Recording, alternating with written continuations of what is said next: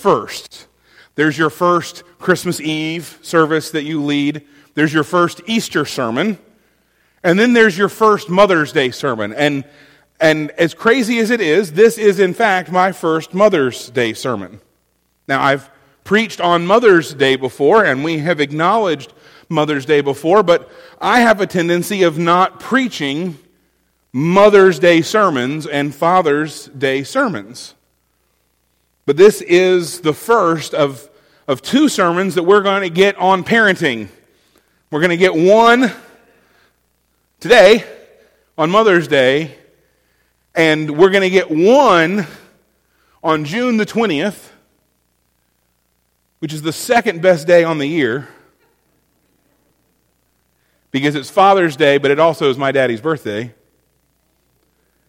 And sometime between today and then, if all goes according to plan, I'll be preaching my first Father's Day sermon as a father. But see, I, I, I, haven't preached Mother's Day sermons. I don't preach Father's Day sermons because here's, here's the thing that we may not want to talk about. Mother's Day, Father's Day, as wonderful as they are, they're commercial holidays. They aren't holidays on the church calendar. They aren't religious holidays. And while I, I think it is right and good that we take days and set them aside to recognize and honor and remember our parents, Jesus never preached a Mother's Day sermon. Jesus never preached a Father's Day sermon. But Jesus did talk to us about parenting. Here's the other thing about Mother's Day and Father's Day. It can be, they can be hard for folks.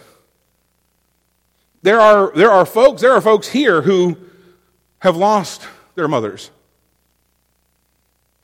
There are folks who have difficult relationships with their mothers.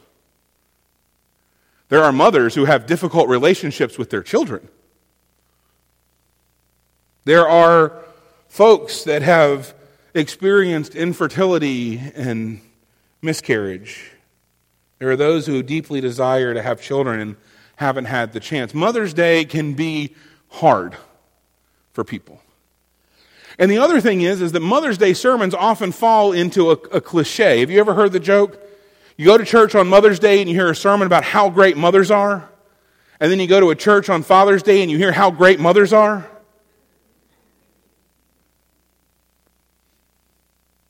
And so I have never wanted to fall into that. But here's the thing we know from Scripture that family is important.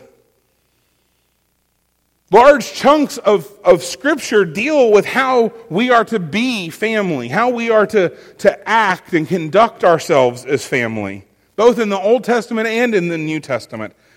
Family is, is a primary image that Scripture uses to describe the people of God. In fact, God chooses a family, the family of Abram, who will be renamed Abraham, to be his people and to work through to redeem the world. Go back, read in Genesis, read the calling of Abram. He calls Abram, but he's using his family to do his work. We, as the church, we as Christians, as followers of Jesus, we're grafted into Abram's family. It's why at Vacation Bible School we can sing, Father Abraham had many sons, and many sons had Father Abraham. I am one of them, and so are you. And that is enough of me singing.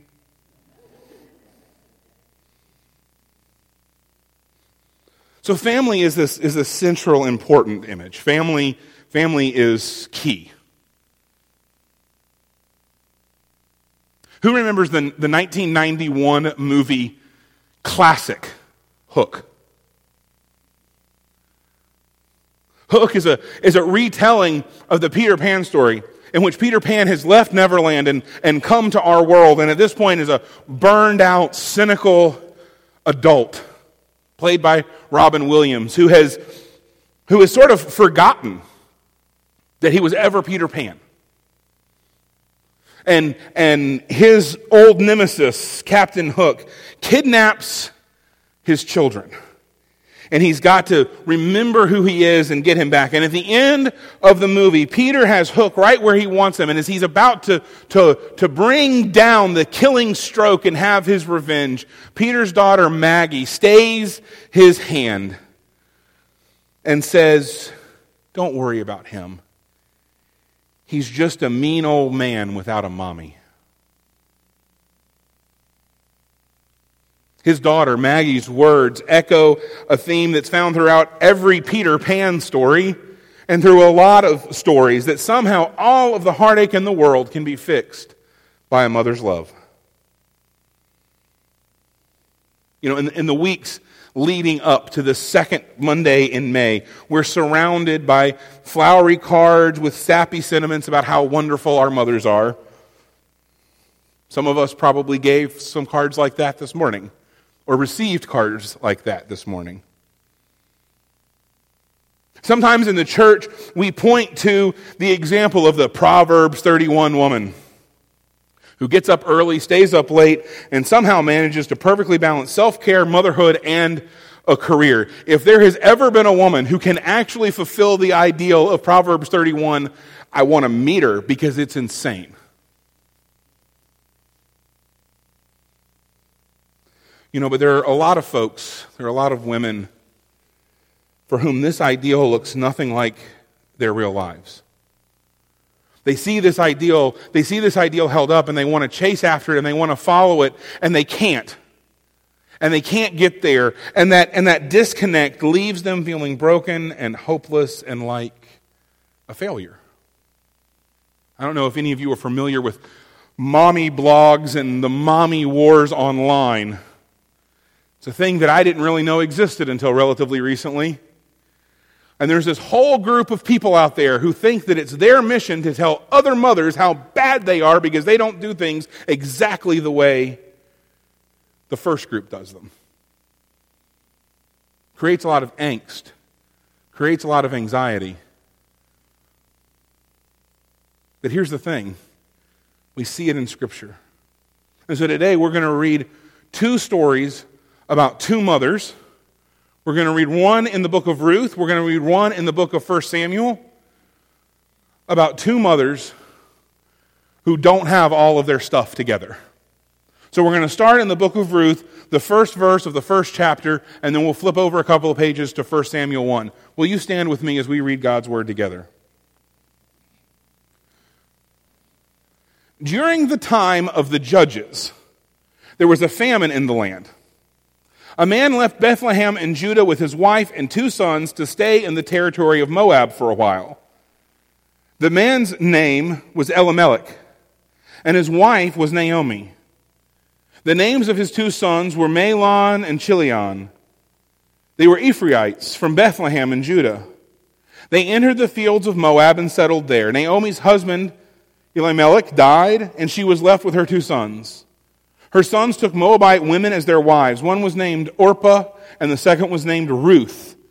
After they lived in Moab about ten years, both Mahlon and Chilion also died, and Naomi was left without her two children and without her husband. She and her daughter in laws set out to return from the territory of Moab because she had heard in Moab that the Lord had paid attention to his people's need by providing them food. She left the place where she had been living, accompanied by her two daughters in law, and traveled along the road leading back to the land of Judah. Naomi said to them, Each of you go back to your mother's home. May the Lord show kindness to you as you have shown to the dead and to me. May the Lord grant each of you rest in the house of a new husband. She kissed them, and they wept loudly.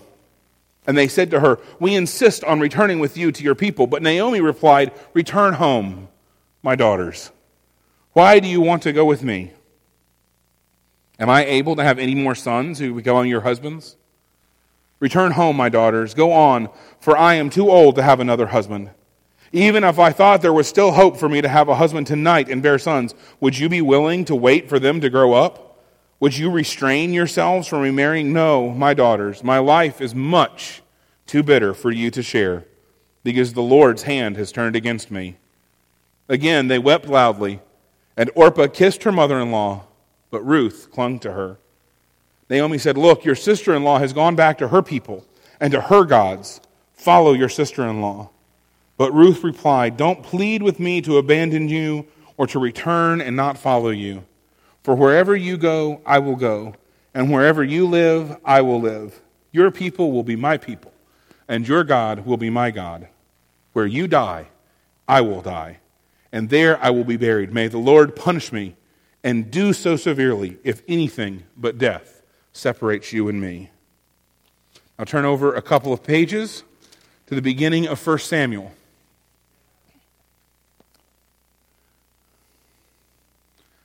There are a few proper nouns in this passage that I'm not even going to attempt to read. I'm just going to use the first initial because these words, my tongue is not made to wrap them around these words. There was a man from Ar in the hill country of Ephraim. His name was Elkanah, son of Joram, son of Elihu, son of Tehu, son of Zuph, an Ephraimite. He had two wives, the first named Hannah and the second Peninnah. Peninnah had children, but Hannah was childless. This man would go up from his town every year to worship and to sacrifice to the Lord of armies at Shiloh, where Eli's two sons, Hophni and Phinehas, were the Lord's priests. Whenever Elkanah offered a sacrifice, he always gave portions of the meat to his wife Peninnah and to each of her sons and daughters. But he gave a double portion to Hannah, for he loved her even though the Lord had kept her from conceiving. Her rival would taunt her severely just to provoke her, because the Lord had kept Hannah from conceiving. Year after year, when she went up to the Lord's house, her rival taunted her in this way. Hannah would weep and would not eat. Hannah, why are you crying? Her husband Elkanah would ask, Why don't you eat? Why are you troubled? Am I not better to you than ten sons? This is the word of God. Read it, believe it, and live it. Let us pray. Dear gracious God, as we continue this time of worship this morning, as we begin to dive into your word and to study it, I would just pray that the words of my mouth and the meditations of all of our hearts be acceptable and pleasing to you our God and our King. Amen. You may be seated.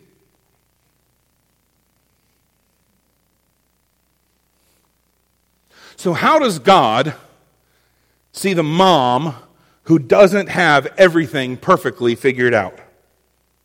How does God see the mom whose laundry is a little overdue? How does, mom, how does God see, see the mom whose, whose whose kids' toys are maybe a, a little too spread out in the living room?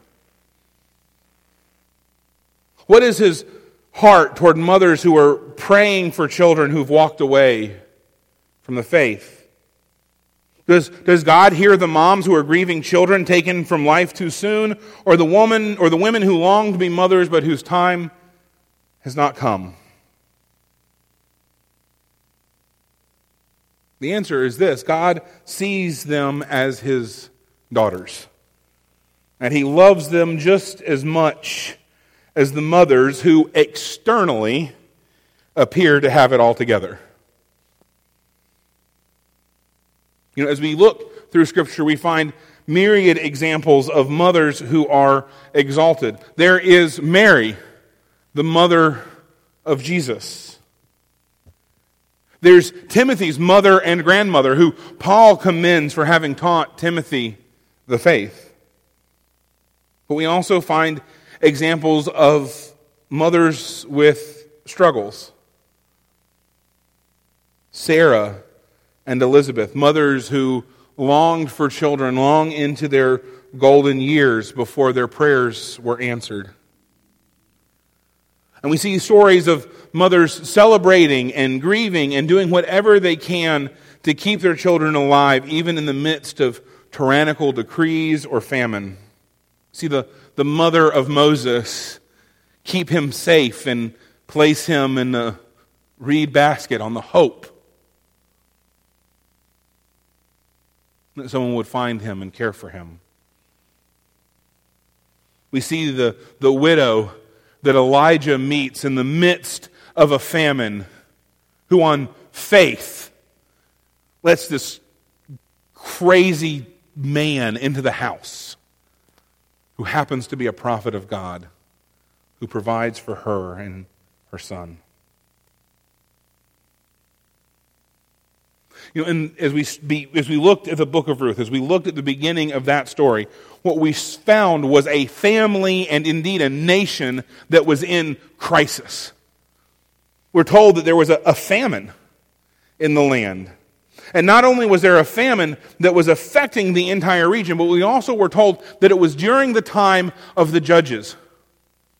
It was during the time of the judges. It was a time when the people of Israel had forgotten God and had forgotten the work that He had done for them when He brought them out of Egypt into the land of promise. We're, we're reminded in Judges 2.10 that the whole generation was also gathered to their ancestors. That's the generation that had come out of Egypt. After them, another generation rose up who did not know the Lord or the works He had done for Israel. This was a, a family and a nation in crisis.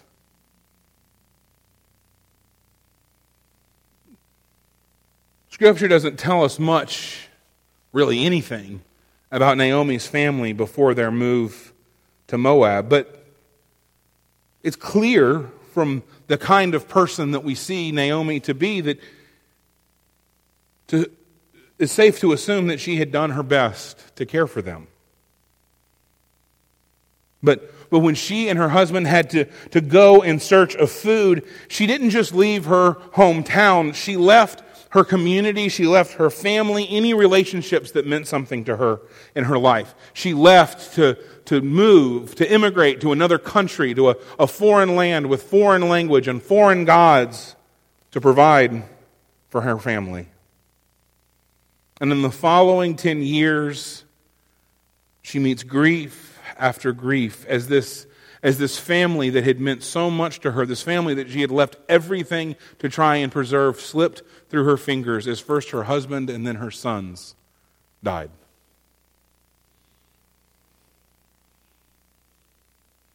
To me, one of the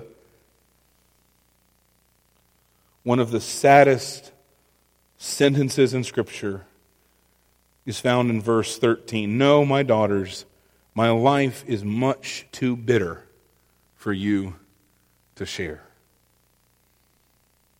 So this is this is a woman that before the end of the first chapter, we, we find her widowed and with her own widow and childless daughters in law scavenging for food. This is a woman who, despite her faith, and even despite having tried everything to help and serve her family, it seems as if she can't get it all together.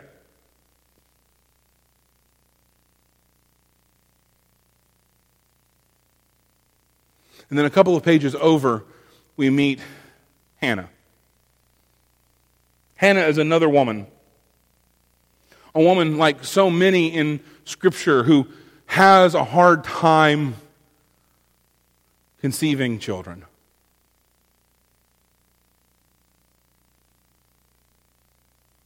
And Hannah, Hannah has a problem that, that Sarah and Elizabeth don't have. Hannah has a husband who's married to another woman. And that woman will bear children. And so every day, we're told that this other woman rubs Hannah's face in the fact that she hasn't had children. Now, it's important to remember as we're talking about both of these families, the, the family dynamics of these cultures. The family's dynamics of these cultures uh, were such that, that if you were a woman who was married and you did not have children, you were not fulfilling your obligation. I want to be very, very clear. I'm talking about them, not me. You're living in a culture where if you don't have a man to protect you. And we, we see more of this in the book of Ruth, right? And we see eventually in the book of Ruth and in the story of Ruth them turning to Boaz because the, the relative who should be taking care of them, the male relative, the kinsman redeemer who should be taking care of Naomi and Ruth is not doing his thing because they live in a culture that if you don't have a man around to protect you, you are absolutely the most vulnerable person in society. Go back and read Ruth sometime and read some of the things that said in Ruth when, when Naomi sends Ruth into the field to glean and tells her to stay away from the workers. And think about why a woman might tell another woman who's in a field with a bunch of men to stay away from the men. Because there was no kinsman redeemer to protect them. And with Hannah, we have this story, this woman who she's married and we're told that her husband loves her and yet she can't have children and, and her sister wife is rubbing her face in it and, and even her husband does this wonderful thing where he goes, what, am I not enough for you?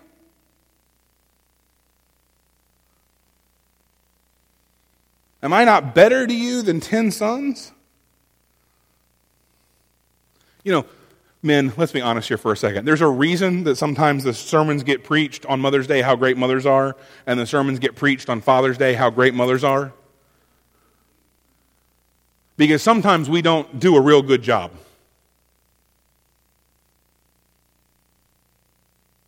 And sometimes we open our mouth and we say really stupid things like, Aren't I better to you than ten sons? Dude, that's not the problem. Have a little common sense. So, here in Hannah's grief, she's mocked. Here in, in Hannah's grief, instead of finding support from her husband, she was made to feel guilty for not being content. A little while later in the story, they, they go to Shiloh to, to worship God. And she enters and she's, and she's before the altar and she's praying and she's pouring her heart out to God. And Eli comes in and he sees her mouth moving, but he hears nothing coming out. And he accuses her of being drunk.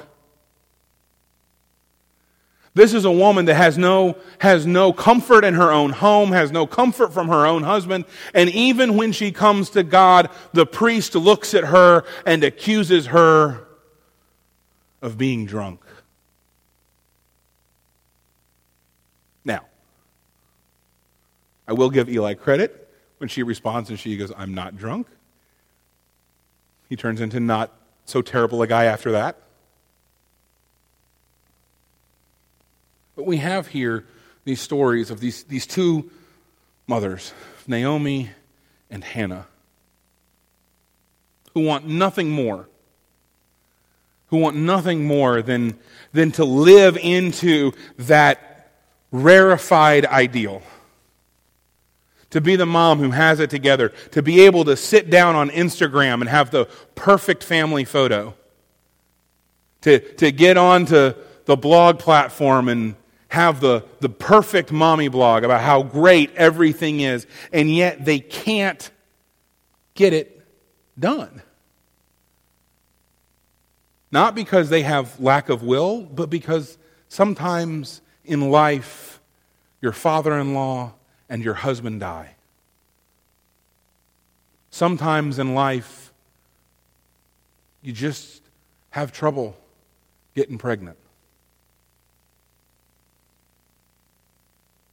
And so we have these two women, Hannah and Naomi,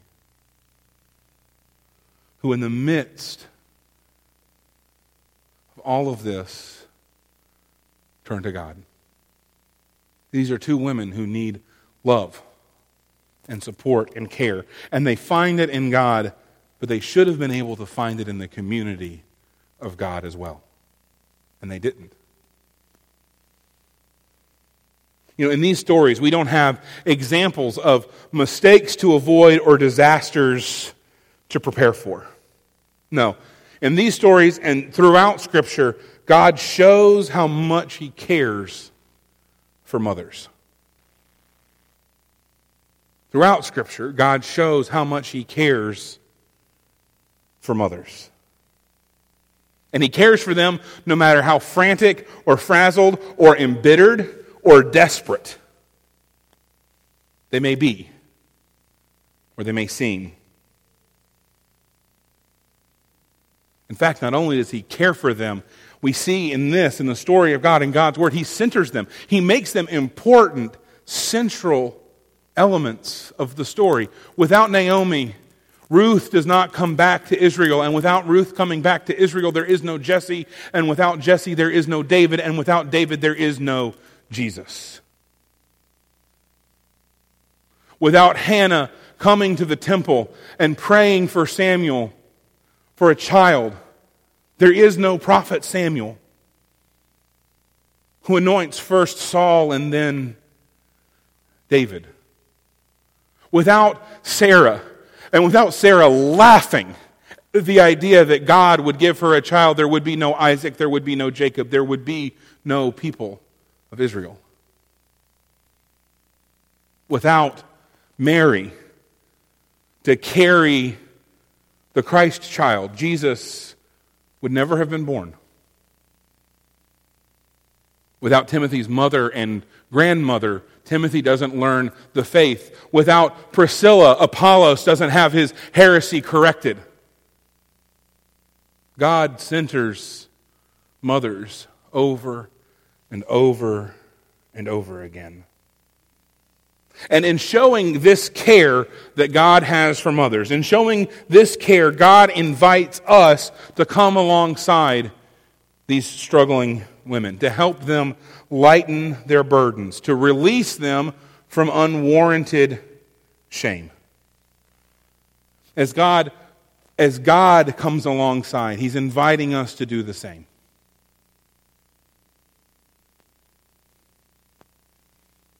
In his letter to the church at Ephesus, Paul has a whole a whole thing where he's talking about households and how husbands and wives should interact with each other and how parents should interact with children and how children should interact with parents. But, but here's this thing Paul tells husbands to make it a priority to show their love to their wives.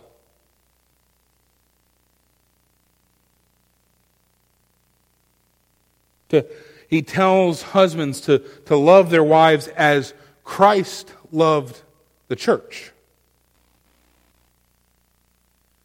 How did Christ love the church? Christ sacrificed. Christ went to the cross for the church. Men, as much as your wives and the women in your life appreciate the flowers and the chocolate and the cards and the gifts and all of the other ways that you show them. Jesus didn't love the church by giving us a big box of chocolates. He loved the church by laying down his life for the church. So if you're a married if you're a married man, look for areas where your wife is struggling to find balance in your life and find ways to support her, to come alongside her. If you're a dad, offer to take the kids and give her some time to do whatever it is that she wants. And maybe, sometimes, I've been told at least, that's a nap. There is this one thing that I absolutely hate. When you see men out with their own children and someone says, Oh, are you babysitting today? No. He's parenting.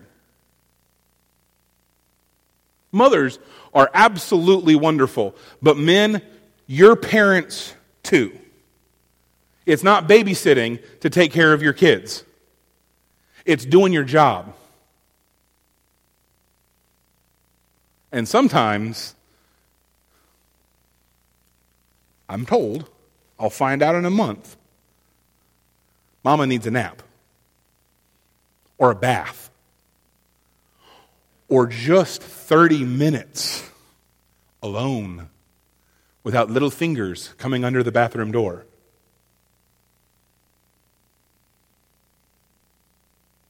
We should be encouraging the women in our lives. We should be encouraging the mothers in our lives to pursue the things that give her joy. And we need to be praying for them. There is so much pressure put on mothers. And so, my prayer is that you will see yourself as God sees you as precious and as beloved and worth sacrificing everything for. Those of us who have mothers, especially if you are kids, so this is for you, Adeline, pay attention, or teenagers, it's for y'all in the back. I see you back there. Let's, let's remember something. Let's remember that Jesus was the incarnate Son of God. He was God in the flesh, walking on earth, the perfect, sinless human being. And what did Jesus do? What did Jesus do? He trusted his earthly parents. He honored his earthly parents, and he did what was what they asked him to do. There's that, there's that wonderful story in Luke where, where at 12 they go to Jerusalem and, and Jesus finds a way to get left behind. And that utter panic that sets in when they are a day out. I mean, when Audrey got left at the church when she was a kid, that she was only left at the church for like five or ten minutes. Jesus got left in Jerusalem for a, a day, actually more, because you're a day out, it's a day back. And so they find him, and they find him there in the temple. And, and Luke tells us when his parents saw him, they were astonished.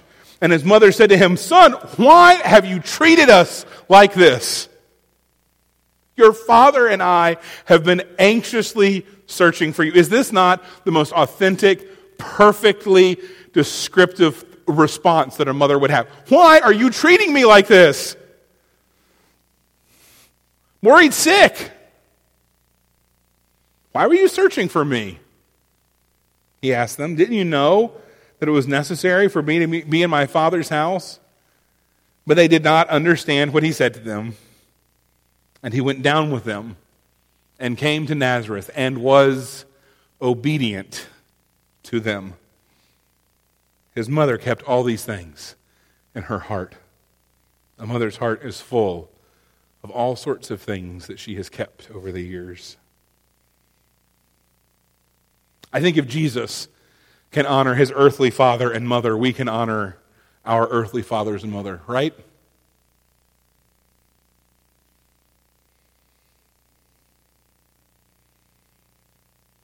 Finally, as Paul writes in Colossians, as members of the body of Christ, it is our privilege and our responsibility to support the women in our lives, both as mothers and as sisters in Christ. It is our privilege and our responsibility to support the women in our lives, both as mothers and as sisters in Christ. Colossians 3, Paul writes this Therefore, as God's chosen ones, holy and dearly beloved, put on compassion, kindness, humility, gentleness, and patience, bearing with one another and forgiving one another if anyone has a grievance against one another. Just as the Lord has forgiven you, so you also are to forgive. Above all, Put on love, which is the perfect bond of unity. We're called to support love. Put on compassion, kindness, humility. If you know a mother or a mother in waiting who is struggling, look for ways that you can befriend her. You know have women in your lives and at home, at, at, at work, in the community. Find a way to be supportive other than simply offering kind words and a promise of prayer. Those things are those things can be wonderful, but sometimes the, the tangible is important as well.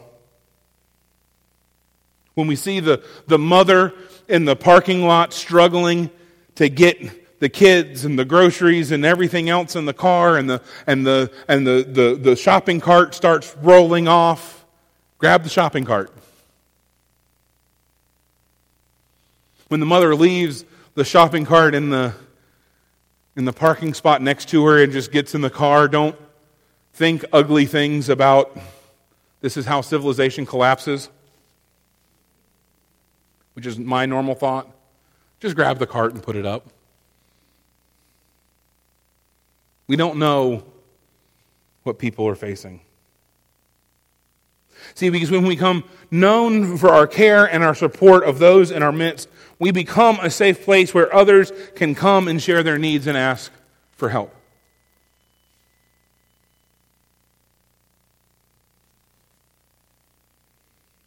When we come to be known for our care and our support. And isn't that what we as a church are supposed to be known for?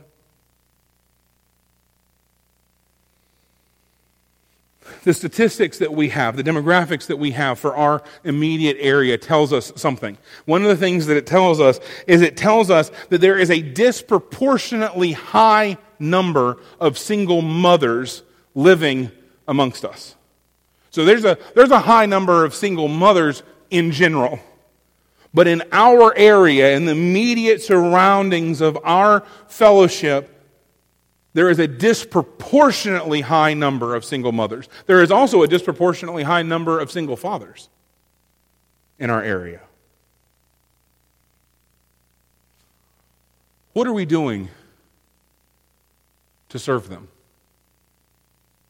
What are we doing to help the Naomis and the Hannahs that live amongst us? What are we doing to help lighten their load. These are some things that I have seen other churches do that maybe we could consider. A car ministry, where once a quarter, people who need help with their cars can come and have some basic maintenance done and have somebody check over the car to see if it needs something else done to it a handyman ministry to, to come in and help do things like fix that switch that's been broken for three or four months that I swear I'm going to get to one of these days. But the kids have got to get to ball practice and I get to get to get to work and it just never gets done. Or, or helping a single mom who, who needs the help get the lawn mowed. There's also ministries like, like MOPS, Mothers of Preschoolers, or, or Mother's Day Out, where, where women in the community can come and can bring their children and for three or four hours can go and go to the doctor's appointment that she needs to have without having to bring the kid with her. Or, here's a concept go grocery shopping without little hands pulling every bright, shiny thing off the shelf. There are all sorts of things that maybe we could do as a church to support the, the Hannahs and the Naomis in our midst. You can see, families are how God has chosen to work in our world. Families are how God has chosen to work. He proclaimed that it was Abram's family that he would use to redeem the world. He sent his son to live in a family. He proclaims that we as the church are a family. It's the family, not the individual, that's the, the base unit of the kingdom of God. And none of this, none of this are we intended to do on our own.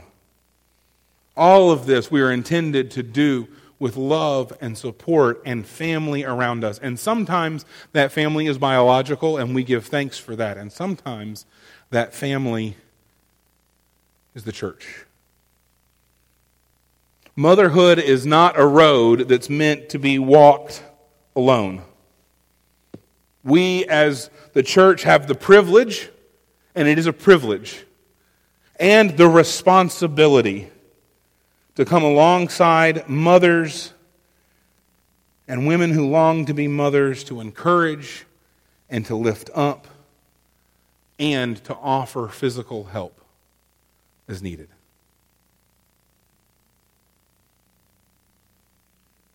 There were these two women who were living at about the same time. And one was named Naomi, and she had, she had two sons and a husband who died. And her life fell apart. But she had a daughter in law who said, Wherever you go, I will go. Your people will be my people, and my God will be your God. She had someone to come alongside her and to support her. And at the same time, as Naomi and Ruth were making their way back to Israel, there was this woman named, named Hannah who desperately wanted a child, who couldn't find the love and the care and the support that she was that she deserved at home. And so she found it at the foot of God. And without these two women, we wouldn't be here this morning. Without these two mothers who weren't perfect, whose family wasn't Instagrammable, whose life was not bloggable, who would have lost the mommy war. But because people came alongside them, and loved them and supported them and saw their value, even in the mess. They become central to God's story, central to our story and the story of our family. Our hymn of invitation this morning is going to be hymn number 416 My Faith